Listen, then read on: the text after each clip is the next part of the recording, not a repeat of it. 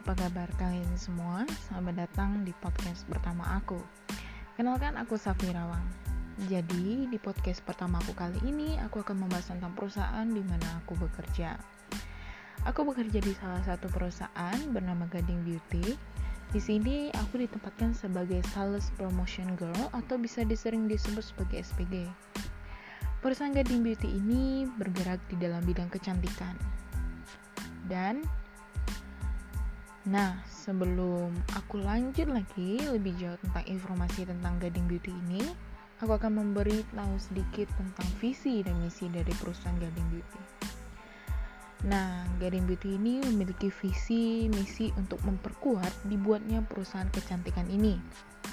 Visinya menjadi pabrik kosmetik bermutu, unggul, terlengkap, dan bermanfaat bagi masyarakat serta lingkungan dan memiliki misi yang pertama yaitu solusi untuk segala permasalahan produk kosmetik baik dari sisi legalitas dan kehalalannya. Kedua, membuat produk kosmetik yang di atas standar BPOM QC yang optimal. Ketiga, berkomitmen untuk menggunakan bahan kosmetik yang halal dan legal. Keempat, merespon positif dan cepat tanggap atas segala permasalahan yang dihadapi oleh konsumen.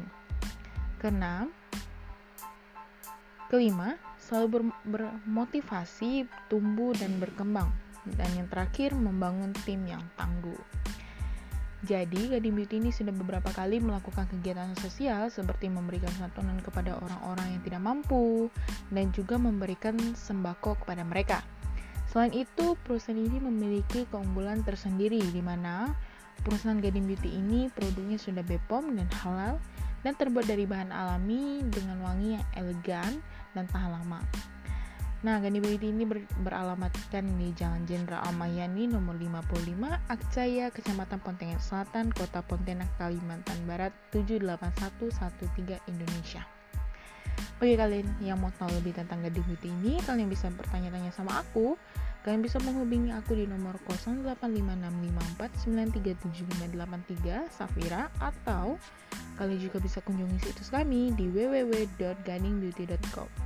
Sekian dari podcast aku kali ini. Ditunggu kembali podcast-podcast aku selanjutnya. Bye-bye.